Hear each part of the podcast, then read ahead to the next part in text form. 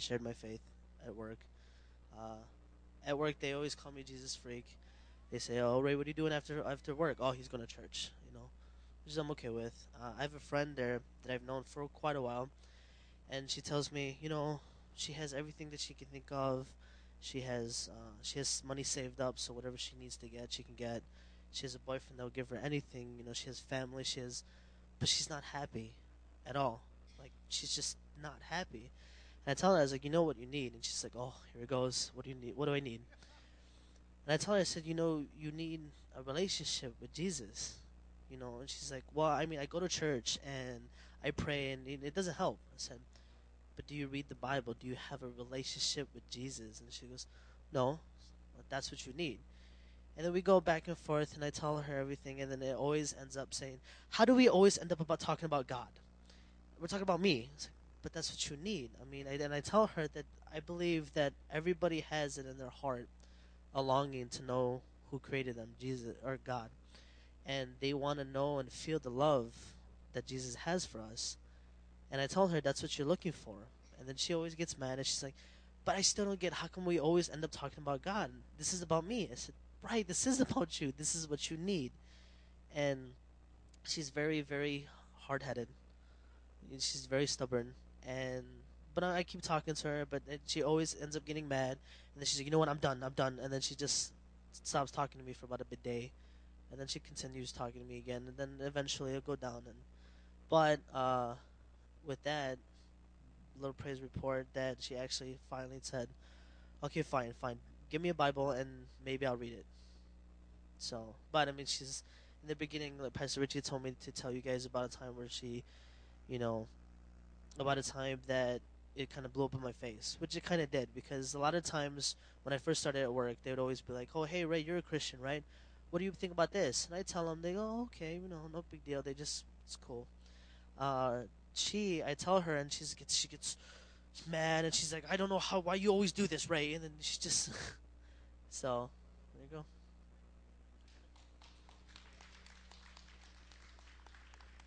I have a little video clip I want to show you before we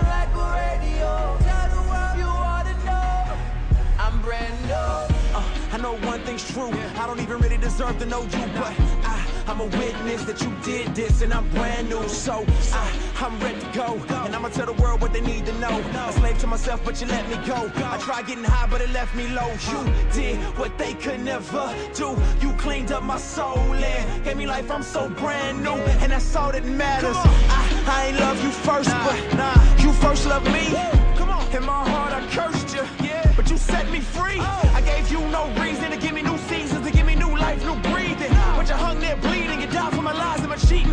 Lust and. What is a man that you mindful of him? What? And what do I have to deserve this loving? Trying to make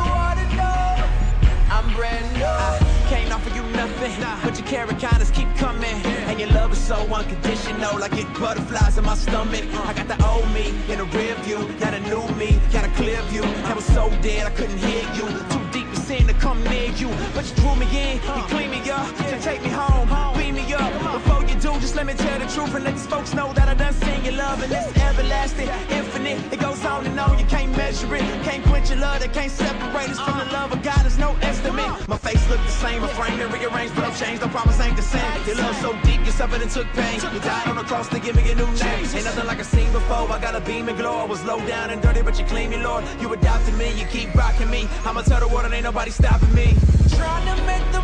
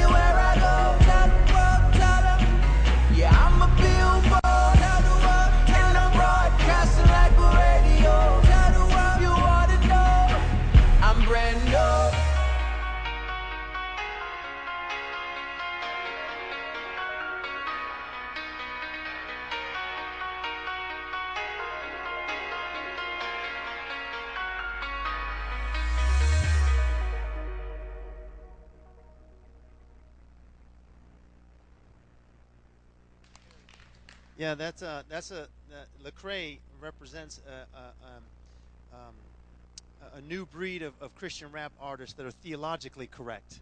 Yeah, the- these brothers are theologians now. They're not just saying I'm gonna squish the devil's head and squirt it like a grape. No, they're singing like, you know, like first generation rap was kind of like you know like that. It was like okay, I don't think that's really you could do that, but that's all right. That's all right. It was a great start, but they picked off where those brothers left off, and now these guys, these these these guys, they're theologically correct, and so yeah, that's a good thing. Turn your Bibles to Genesis chapter 20, if you would. Genesis chapter 20. Amen, Lord Jesus, that you would you would bless the going forth of your word, even as you've already blessed us with worship and and um, uh, fellowship, and and God that that. Uh, uh, that you heard our prayers, you would continue to, and that you would speak by your Spirit in Jesus' name. Everyone said, Amen. Amen. Um, the message tonight is titled Sarah, My Sister, Part 2.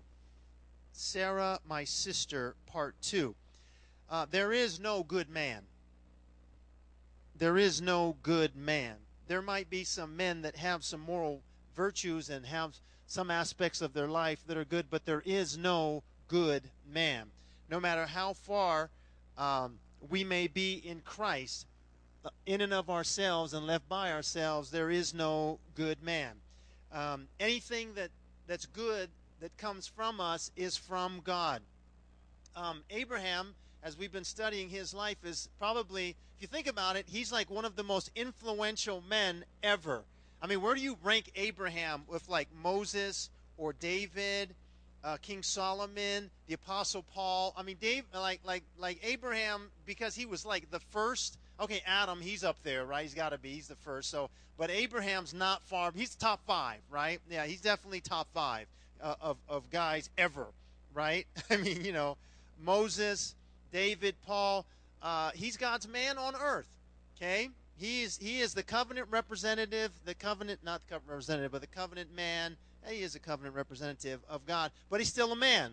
He's the father of the faith, right? But he's still a man. He is the, the man of the spirit, the man of vision, the man who's in communion with God, but he's still a man. He leaves his family, he leaves his home, he leaves his comfortable surroundings. He rescues Lot from Sodom. He refuses the gifts that the king of Sodom wants to give him. Uh, he receives God's promise uh, of an heir uh, again and again. He intercedes for Lot uh, when Lot was living in Sodom, and yet he's still a man. Now, he was a man that was greatly used by God, right? I mean, greatly used, top five, probably, maybe the second or third. No, you know, he's your, he's your top three picks. He, he's a first round draft choice. You know, you don't gonna pass him to the second or third round. That's that's him, but he's still a man. Okay, and as we saw last week, as a result of Lot's decision to live in Sodom, it caused him, on the other hand, to lose everything. Uh, his daughters had sons out of uh, a relationship uh, that was an incestuous relationship, and they bore sons who would be the perpetual enemies to the people of God. Abraham saw those cities destroyed, no doubt, and knew that God couldn't find 10 righteous people. Because you remember how Abraham was negotiating with God and saying, God, would you destroy the city if there are 50 or, or 45 or 40 or 30 or even 10 righteous people? And the Lord said, I wouldn't destroy the city. If I find 10 righteous people in that city, I would not destroy it. Uh, but they weren't there. Um, but God delivered Lot. God delivered Lot and God delivered Lot because of Abraham. Look at chapter 19, verse 29. It says, uh, Thus it came about when God destroyed the cities of the valley that God remembered Abraham and sent Lot out of the midst of the overthrow when he overthrew the cities in which Lot lived. And I think. I think that there's a place of intercession that Abraham had. There's a place of, of, of, of talking to God and praying to God where, where God was, was fulfilling those things and Abraham was praying. Uh, you know, Abraham uh, was in covenant relationship with God, and because of that, God spared Lot.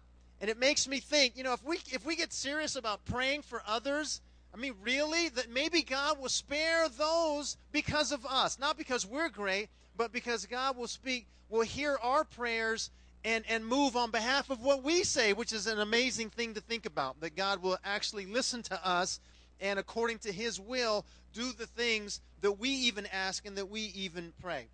Well, uh, chapter 20. Sarah, my sister, part 2.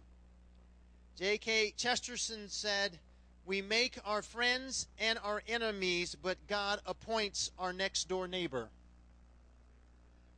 Someone has defined a neighbor as a person who can get into your house in a minute but it takes two hours to get them out. That's a friend. That's a neighbor. You know, neighbors can be a, a real source of blessing, can't they? Proverbs 27:10 says, "Better is a neighbor that is near than a brother that is what? Far off." You know, neighbors can also be a pain as well. They can be a blessing or they can be a pain.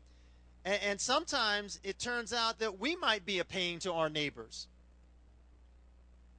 Look at chapter 20, verse 1. It says, Now Abraham journeyed from there toward the land of the Negev and settled between Kadesh and Shur. Then he sojourned in Gerar.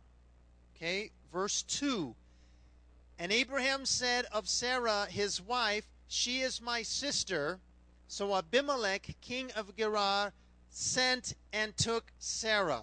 If you've been with us for a number of probably months at this point, you remember this story. You might have read this and thought, "Wait a minute, didn't we didn't we didn't he already do that?" Okay? She is my sister.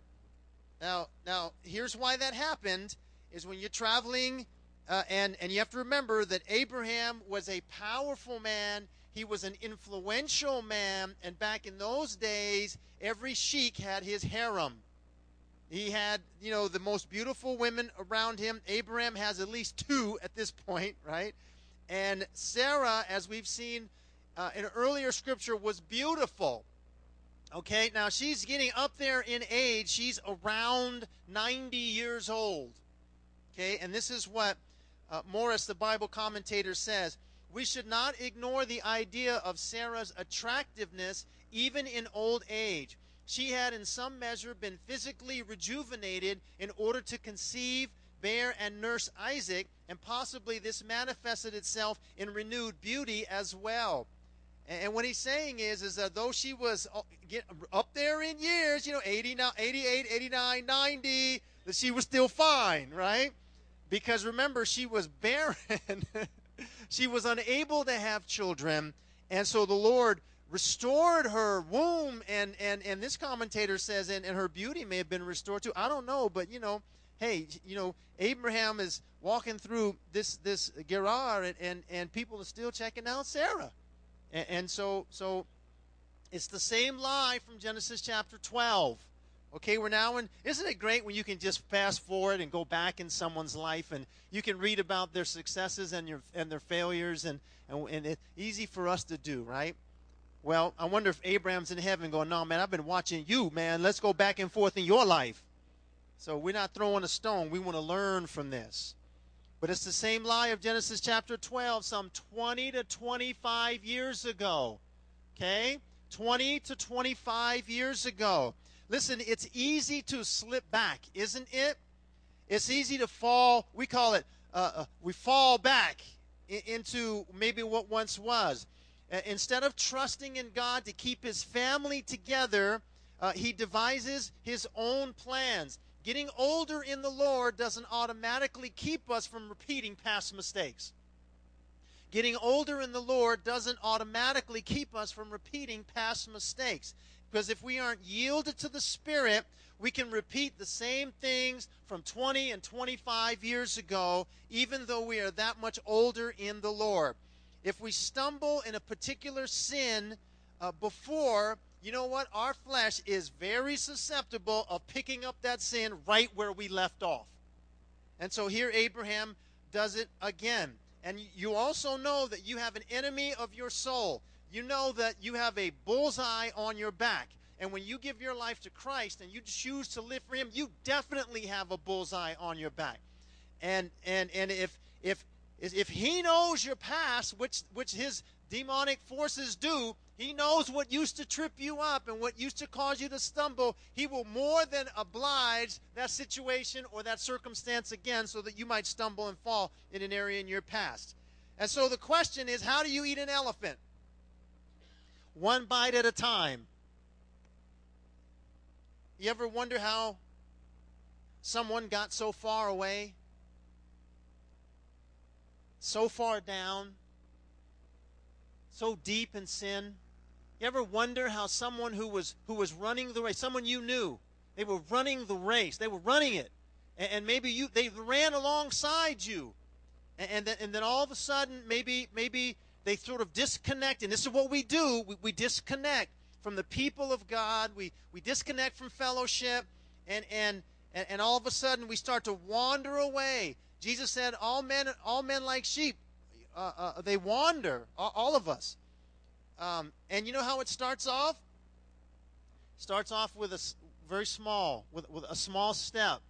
I've told you my story. Uh, my, my cousin and, and, and her daughter were in town uh, my my uh, on my father's side, and and and she sent me some pictures.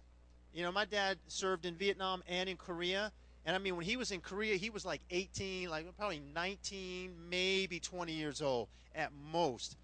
And, and, that's almost like the youngest pictures I've seen of my dad in Korea with his brother, who was who was like, you did not want to mess with Uncle BB. Uncle BB will take you out and, and go have a hamburger not even think twice about it, right? But there's a picture of, of both of them with another guy on the side, and um, and man, he's young. He's he he he looks he looks 15. My dad does. He looks 15, and I look at that picture, and I wonder how did he go from that young, innocent man to at 42 years old dying of alcoholism? You know how he did it? One drink at a time one drink at a time. Starts off small. It's a temptation that, that we just leave unchecked. It's just a little bitterness towards someone. It's a small compromise in an area that we know we shouldn't be compromising in. Ecclesiastes says it's the little foxes that spoil the vines. A little leaven, Jesus says, uh, or Paul says, leavens the whole lump. It's like weeds in your yard. You know, isn't it nice to have all this rain? No. Yes and no. It's nice to have all this rain. It's not nice to have all this rain because things are germinating. You know, and if you don't get out there and get them seeds and, and get them weeds, and, and, well, we don't have grass in our backyard. We did in the front eventually. My son pestered me so much, we, he started digging trenches. I felt guilty. All right, let's do this, right? But I tell you, if you don't get to those those, that, those weeds and get them out of there, man, mm, you're gonna wish you did. In a, hundred degrees, and and them things will sprout like like I don't know what, like a beanstalk. Yeah, but you have to get to them. Um, you know, listen, this is no big deal. or I'm not hurting anybody. This is my life, and I, this is this is about me, and and no one, you know, no one has to try to judge me. Or hey, hey, that's how it starts. Somebody said this about Abraham Why would one who has lived in the presence of the Lord leave his high place of communion for the lowlands of self will? Here's a reminder, and there's I've, I've got a couple of reminders for us as we as we see that Abraham is is gone back to what he's done before after all that he's seen and experienced you know, we never really know what's in our heart until circumstances bring it out. Isn't that true? We never really know what's in our heart until circumstances bring it out. Remember Peter? Peter boasted that he would never deny the Lord. He boasted until the circumstances came, and he did not only once, but three times because he made the critical mistake of relying on his own strength and not the Lord's ability to sustain him. And that which he boasted in is that thing that he fell in. Be careful what you boast in because it may be the thing you fall in. We never really know what's in our heart until, Chris, until circumstances bring it out. Secondly, we tend to worship people that really get it, don't we? We tend to do that. Because I, by, why did God put this story in here? Why does the Bible say the things that it says about people, about the prophets, and, and about, about these great men and women of God? You know what? We tend to worship people that really get it because it's easy to put our faith in someone else's faith. It's easy to put our faith in the church. It's easy to put our faith in, but our faith needs to be in the Lord and Him alone. Why else did the Lord bother to put this in here? Maybe that we might be comforted in knowing that we're not the only ones. You read about the life of Abraham and you think, man, that guy, that guy's a, a spiritual powerhouse. And he was, but he was just a man. And we might be comforted in knowing that, you know what? It, even Abraham had some of the same struggles that I have. That's amazing. Maybe the Lord put this in here to show us that no one's above sinning. No one's above sinning. See, a lot of times people can change on the outside, but that doesn't necessarily mean that they change on the inside. See, people can get religious, and that can, on the outside, create a whole bunch of change. And I guess that's admirable, but religion won't sustain you. People all of a sudden connect with a, a, a religious group and, and they get excited about, about being in that group and being accepted and, and following the precepts and the principles and the rules and the regulations of that group. And in doing that, they think they're connected with God until they recognize something. Man, I'm, I'm changed on the outside, but not really on the inside. Because the old man, the old nature, the old self can't be changed. It has to be redeemed. It has to be saved. And it can't be saved on its own. You ever try to do it? You ever try to just be good? You ever try to just do the right thing, in particular in your own strength? No, I'm gonna do this, man. I'm committed. I'm gonna I'm gonna do this, man. I know I can do it. Isn't that what Peter did? You know what that leads to? It leads to endless trips to the altar. it's when the altar call goes by and the same person gets born again every week. And it's like, hold on, brother, you no, no, you're in. You are in. You don't need to raise your hand no more. God sees your heart. You need discipleship, brother. You need you need discipleship. You're in. You're you're with us. You're with us. It leads to someone who's trying harder and harder and harder, and I'm trying and I'm trying and I'm trying, and it's like this spiral because you can't do it on your own.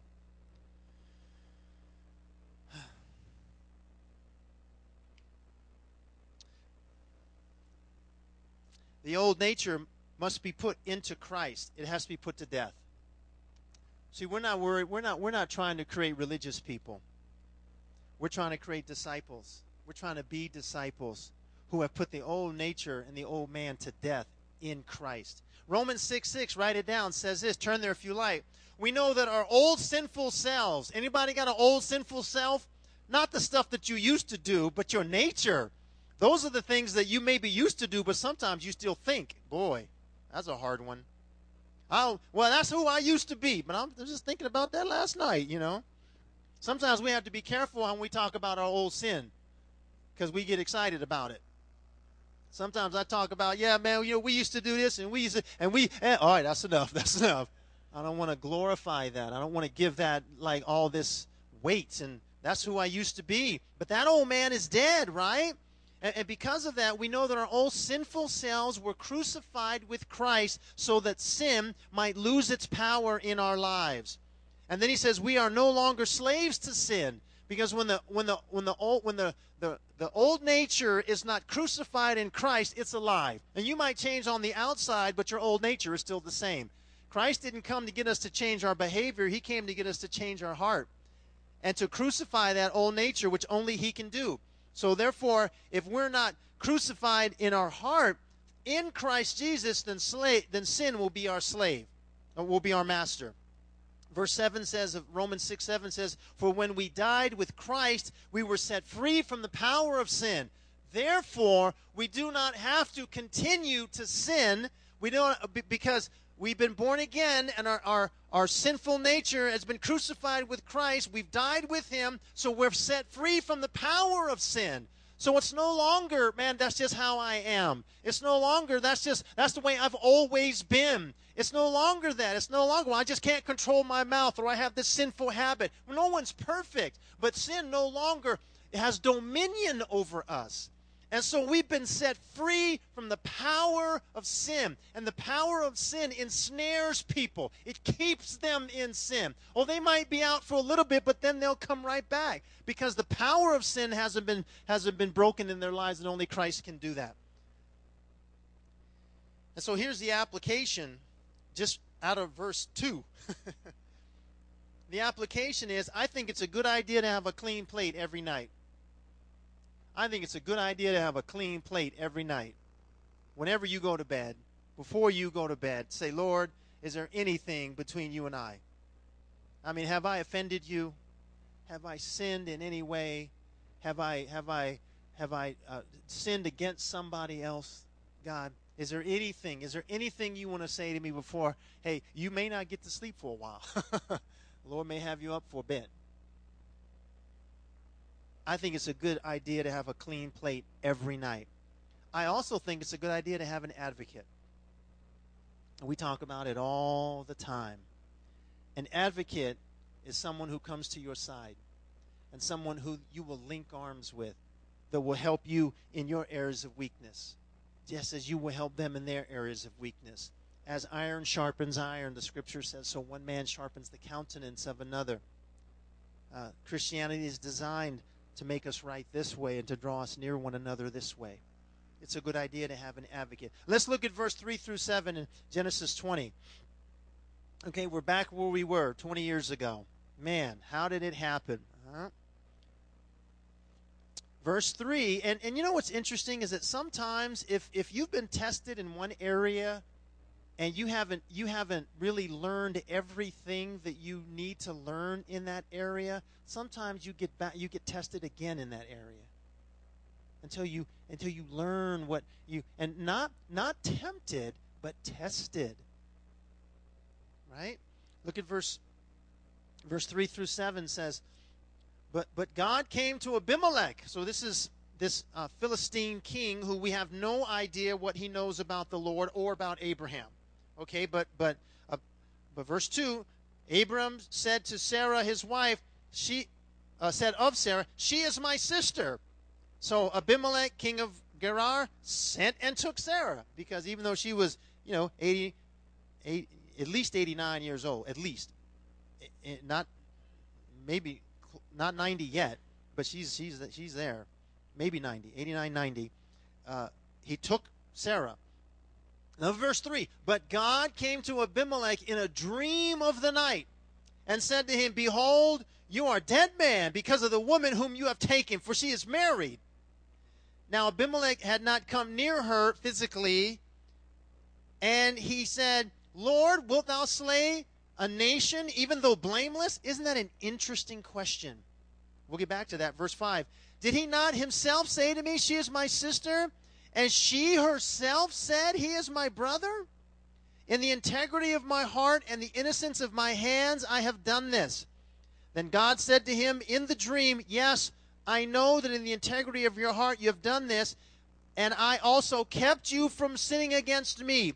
Therefore, I did not let you touch her. Verse 7 Now, therefore, restore the man's wife, for he is a prophet, and he will pray for you, and you will live.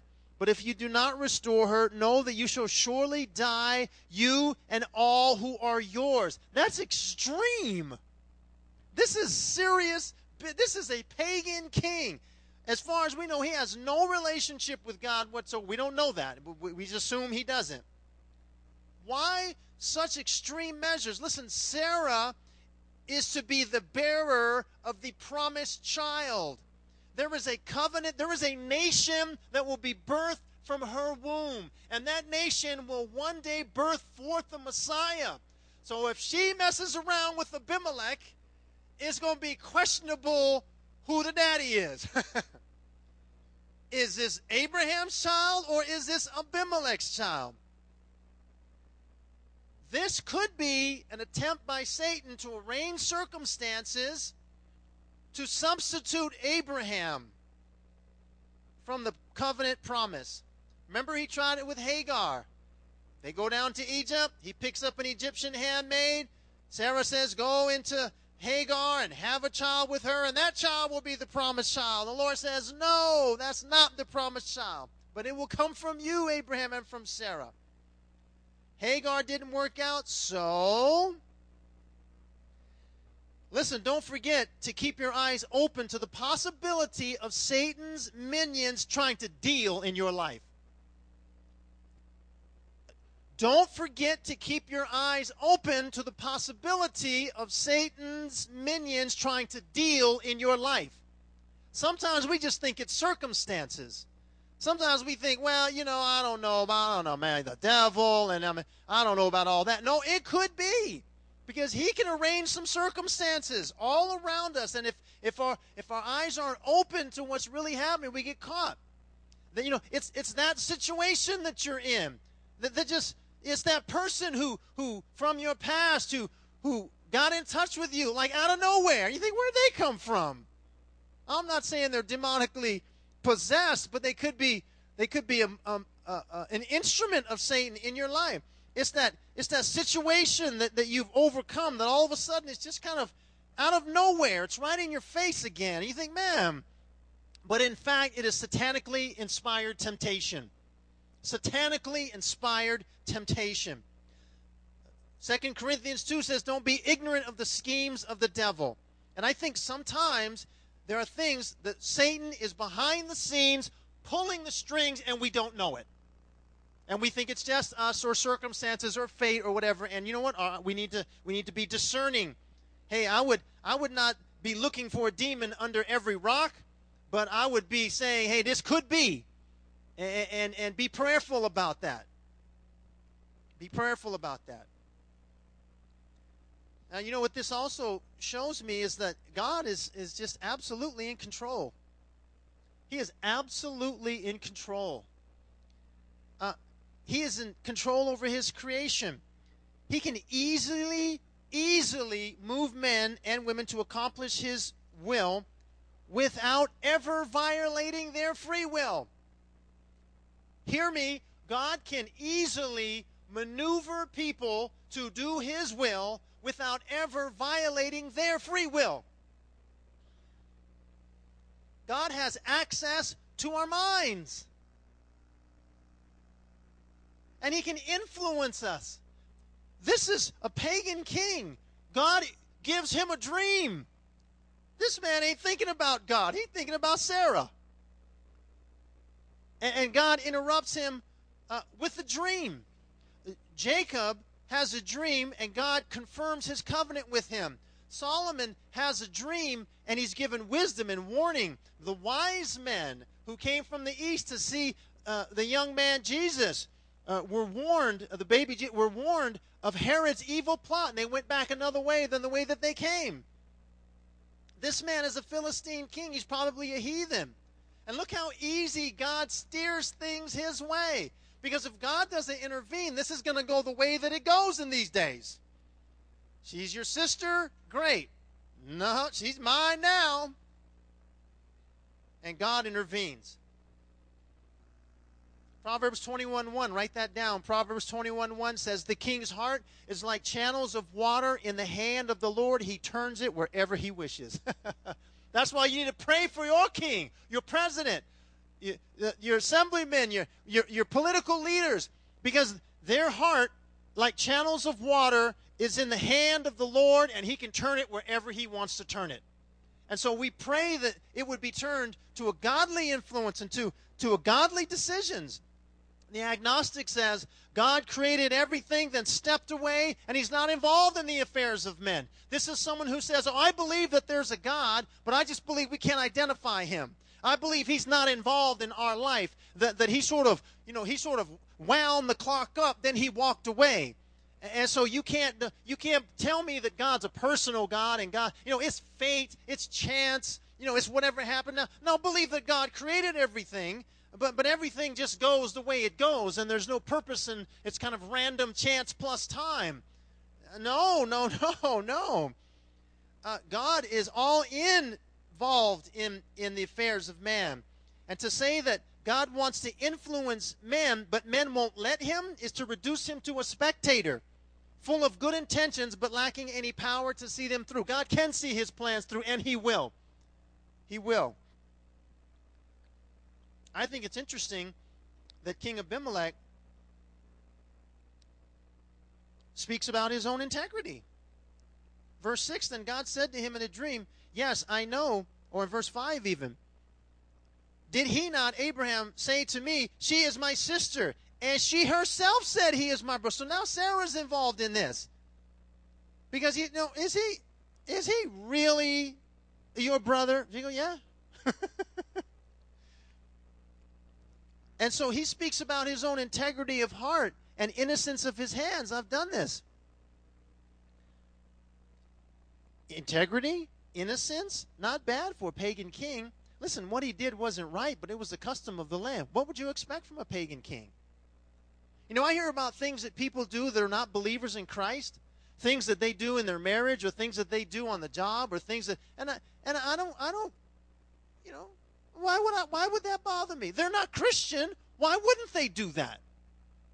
Why, why would they be faithful in marriage? They're not, they're not Christian. Why, why wouldn't they whatever. Why wouldn't they steal from the job? Why wouldn't they do this? I don't ex- I don't expect Christian morals and, and virtue and values to be on people that are not believers. I don't expect that. I'm not shocked or surprised by that. But this one says, "Hey, listen. Know, I, I was I was integrous. Uh, what he did wasn't right, but at least uh, uh, he didn't take. So he thought a married woman. Eh, she told me that that was her brother. What's wrong with that? I'm a pagan king. That's pretty good, right? So, so the, the, the morality of man. But look at what God says, though. Verse 6 And God said to him in the dream, Yes, I know that in the integrity of your heart you have done this. Uh, you, you really thought that, that she was uh, the, the, the sister. But look, and I also kept you from sinning against me. Therefore, I didn't. I did not let you touch her.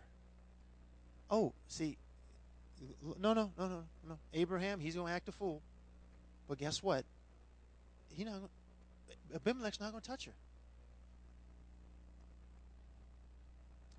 Ever find yourself in a compromising situation that you got yourself into and you fully intended to sin. And the next thing you know, you were out of that situation. And you don't even know how it happened. You, you're like, now, wait a minute now. How did that happen? I have a friend of mine. You, you might know him, you, Miss but you know Spider Man. Michael, everybody knows Spider. Michael Burns long time Las Vegas cat, former UNLV rebel. He wouldn't mind me sharing this. But there was a time in his life when he was It was bad. He was going to die in the streets. He was. He was. He was going to be a statistic in the newspaper. And he had gone someplace because he was, you know, he was a drug addict, and everything that goes along with that. And and he he had gone into a house to get his drug of choice. And and there are all these people in this house, right? And he goes in, and all of a sudden, all these guys storm this house and start like with bats and start beating like like like severely injuring people. And he is like his heart is about to jump out of his chest and he thinks this is how I'm going to die. This is how I'm going to die. And he said he got up and he just walked out the front door. And he just he just got out in the street and then he sort of like came to himself and realized nothing happened to him and he ran. And he ran and he ran and he ran. He kept on running. And all of that led to a 128 day evaluation later on in his life where he was in Indian Springs prison where they were trying to figure out what they're going to do with him. And and he had a Bible and he started reading his Bible and gave he gave his life to Jesus. And and he's he's he's when you when you talk to Spider now, it's not going to be long before he mentions Christ. I mean, he'll share his testimony like like like in in a drop. Like, Michael, share your testimony. Yeah, well, anyway, and just boom, you know, he's he's pretty vocal. And and how did he get out of that? I, I don't know. But maybe in your life, you, you know, there was a circumstance, and you and somehow you escaped it, and you don't know how that happened. And, and maybe it was just God. I know in my life there are circumstances where God was protecting me, where where I thought about it later, and I thought, man, I can't believe I was even in that situation. How did I get out of that? And it was the grace of God. It was the grace of God. God does that. God does that. I mean, and He has His reasons. And, and, and that's what's happening here. God says, listen, uh, uh, Abimelech, you ain't all that. I kept you from her. You don't know who she is. She's not where she's supposed to be, neither is her husband. I kept you from that. That's powerful. Well, verse 9. Now we kind of.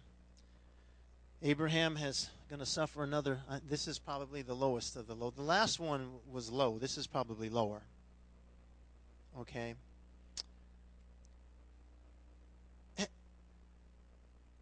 Then Abimelech called Abraham. I wonder what Abraham's thinking. Uh, Abimelech, King Abimelech wants to talk to you. He is not happy. Oh, man. I mean, so that had to be a long walk, right? Or camel ride, or however he got there. I don't know. Horse. Abimelech called Abraham and said to him, What have you done to us? How have I sinned against you that you have brought on me and on my kingdom a great sin? You have done to me things that ought not to be done. And Abimelech said to Abraham, What have you encountered that you have done this thing? And Abraham said, uh, Because I thought, surely there is no fear of God in this place, and they will kill me because of my wife. Besides, actually, Sir uh, King Abimelech, I'm adding that, she actually is my sister the daughter of my father, but not the daughter of my mother, and she became my wife, which in, in those days was cool. We hadn't got to law Moses yet. We're good. You're thinking that's freaky. No, it's all right. It's all right. Verse 13, and came about when God caused me to wander from my father's house. Then I said to her, This is the kindness which you will show me. Everywhere we go, say to me, He's my brother. and so whatever happens to you happens, but let's take care of me. Abimelech then Oh, well, we'll, we'll get to that later. So he says, I want you to see this key word here. God caused me to wander from my father's house. That word is used 50 times in the Bible, and every time it's used, it's not good. So what's Abraham saying? You know, this is a result of God that I'm even in this mess. because he's the one who caused me to wander. That word was used of animals that wandered away, of drunken men in their staggering state, of a sinful seduction, of prophets lying to their people, causing them to err, and, and the path of a lying heart. Six other words in Hebrew are used for wander. Any one of those Abraham might have used, but he used, according to Barnhouse, the worst word available. And I think one of the worst fruit of sin is casting blame back on God. See, see, but it came out when God caused me to wander from my father. Almost as if, you know what, between the lines, man, King Abimelech, I wouldn't be here if God hadn't caused me to wander. And he doesn't use the right word, the good word. And so Barnhouse says this Donald Barnhouse says, Abraham should have said, Forgive me, Abimelech, for dishonoring both you and my God my selfish cowardice overwhelmed me, and I denied my God by fearing that he who called me could not take care of me. He is not as your gods of wood and stone. He is the God of glory. He is the living God, the creator, the most high God, possessor of heaven and earth. He told me he would be my shield and my exceeding great reward and supplier of all my needs. In sinning against him, I sinned against you. Forgive me, Abimelech. Barnhouse says that's what Abraham should have said. But he doesn't. What does he say? Well, you know, first of all, King, God made me wander, and second of all, she technically is well, my like my half sister. So I didn't really lie, Abimelech. I'm just letting you know. Ever happened to you? Where you just said, "Well, no, wait, wait a minute now," and and and I don't know. Do you defend yourself like I do? Man, I get defensive fast. Someone says something I'm like, "Wait, no, hold on, wait a minute now." Well, you don't know, and I feel like this need to defend myself. I I think the older I get, the more I defend myself. I don't think that's good. I, I don't think I don't. I think I just need to shut up sometimes and just say, "Hey, you know what? I'm sorry you feel that way, but that's not the way it is. But hey, I'm sorry. And and you know, forgive me if I I'm like, "No, no, no, no. Wait a minute now cuz like my honor's at stake, right? You offend me and my family. You know, uh, you know, I don't know. I guess that's pride, huh? I guess that's what that is. And see, I know you guys don't struggle with this. I know you don't. Maybe it's just me. No, I'm serious. I'm serious. Serious. Man, somebody questions me, I get all like, "What?" Fired up. No, no, no, no. That it is. No, that it. Uh, I don't. Hmm. And see, Abraham said, "Because I thought surely there's no fear of God in this place, that they will kill me because of my wife." But really, someone said, uh, David Guzik, the Bible teacher, said it wasn't there was no fear of God. There was no fear of God in Abraham at that place. Well, this is um let's finish up because it you feel bad for Abraham? Man, I feel bad for you, bro. Like you talk about a bad day. Hey Abraham, how'd it go today? Not good. Not good. Not good at all. You ever get rebuked by someone who's not a follower of Christ?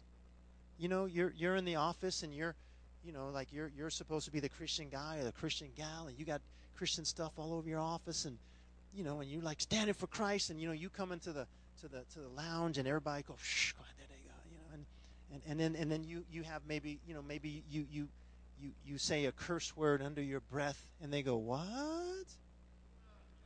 You know, guys, you you trying to live, the, you know, pretty girl walks by, and you be like, oh man, all right.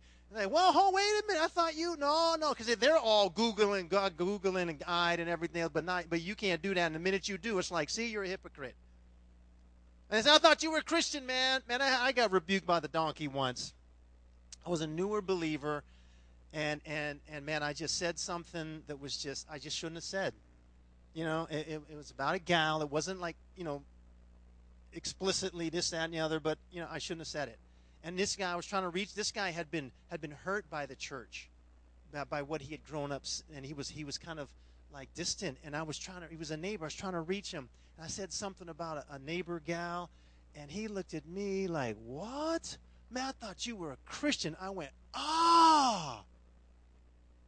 there's nothing worse than getting rebuked by, by someone who's not a follower of Christ. Man, I apologize all day long. I'm so sorry. I, I ah, man, I, yeah, gosh, man, I, I wish I could take that back. That's that's Abraham. He's like, yeah, okay, I blew it. I really messed up here. Okay, not to mention the fact that it's thousands of years later and people are still talking about it. It's an eternal word of God. Ah, uh, the father of the faith being rebuked by a pagan king. Let me talk to you about grace as we close. Grace.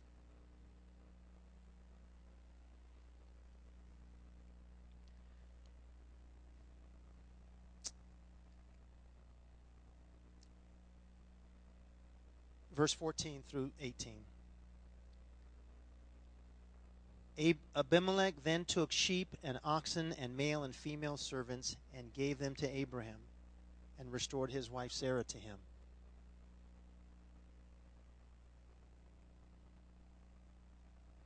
And Abimelech said, Behold, my land is before you, settle wherever you please. And to Sarah he said, Behold, I have given your brother. Isn't that interesting? Isn't that you, you caught that? Miss Linda? He doesn't say, I've given your husband. He goes, and, and check it out, I've given your brother. And he probably went, as I would. I would have went, your brother.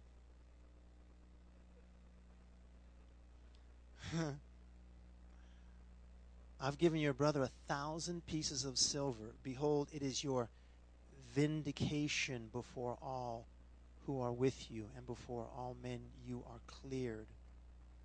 Ah. And, and Abraham prayed to God. And God healed. Okay, wait a minute. No, Abraham, you don't get your prayers answered after that miserable failure. You totally blew it, man. No way. Now you're going to pray to me and you think I'm going to answer your prayer? I'm just telling you what it says. Abraham prayed to God and God healed Abimelech and his wife and his maids, so that they bore children. For the Lord had closed fast all the wombs of the household of Abimelech because of Sarah, Abraham's wife. Okay, now let's summarize. Abraham sinned, he lies, and he puts his wife in a vulnerable position. Right? Not to mention the covenant promise of God.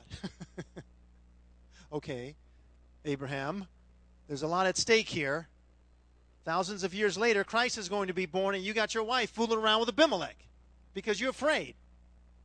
And and he, he, yet he is protected, he's blessed, he's restored, and he's given power and prayer. I don't get it. I don't get it. I don't get it. Sarah is spared. He's given sheep, oxen, servants, and a thousand pieces of silver.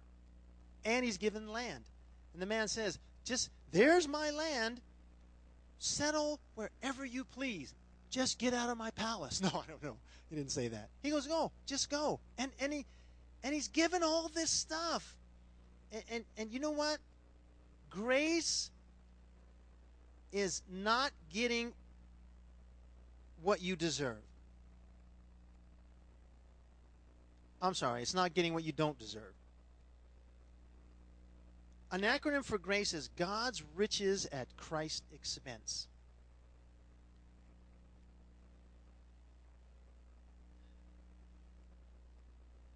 I don't get it. I don't get it. But Abraham is God's man.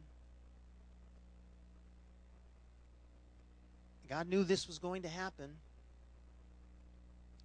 and he gets blessed. Oh, there were consequences. That was a tough thing. I mean, imagine the conversation of Abraham and Sarah walking back to wherever they went. That, that had to be tough.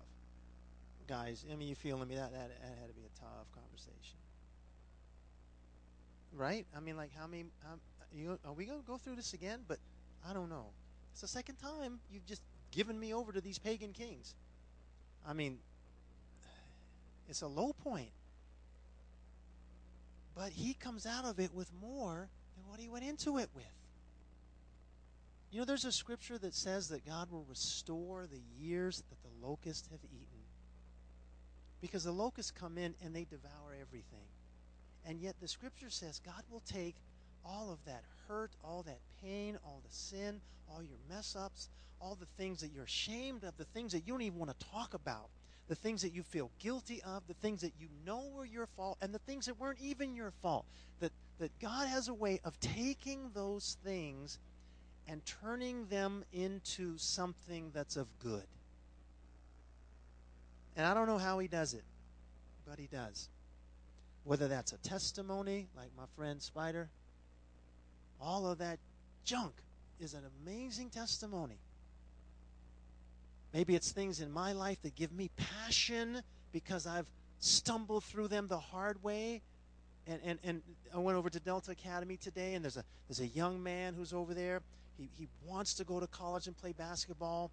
He's, he's, he, he plays on AAU teams. Uh, you know, he had videos online of him dunking, he looked like he had some hop and everything. But guess what? He's not in school right now. He's at Delta Academy, which is like, that's like the last stop, and after that, they're done with you. Okay? And they're doing everything they can to save lives. And the principal's born again, so he's got more in mind than just that. And and this young man, this young man, you know, you know, high, you know, and I said, man, what, what are you, what are you, how are you gonna go? To, are you gonna play basketball this year? He goes, well, I haven't been released to play yet. Why not? Well, I got injured. Well, how'd you get injured? I got shot in the leg at a party. That's not an injury. injury is tweaking your ankle. Getting shot at a party is not an injury. And and and and but but but you know what? God can take that. And God can turn that around. And and imagine the testimony. But but he's at he this is this is it for him, you know? But I mean God takes all that stuff and he can use it for his glory if we let him. If we let him. And and you know what? God can restore all the all the failures, all the the the the, the, devouring of our past and the decisions and the hurt that we caused ourselves and we caused other people uh, that we didn't even care about back then, but it burdens us now. God can take all of that stuff and He can turn it around for good. And and and, and you'll go to Delta Academy and talk to some young man who's trying to get into college about what it means to take care of grades and not be in places. Or maybe there's something in your life that's a passion that's a result of a failure or a stumbling in your life, or even a struggle you have now that you can share with others. Man, that's our God, and that's grace. That's grace. That's grace. And so, Father, we thank you for, man, we, we don't cast a stone, Lord. We do not cast a stone. We don't. We're all a work in progress. But we thank you, God, for your grace and for your mercy that is poured out uh, on us um, daily, nightly, minute by minute. Lord, I just pray that that that for anyone here who feels like, man, I have failed so much. I've messed up so much. I've I've hurt so there's no way God could forgive me. There's no way God could take me back.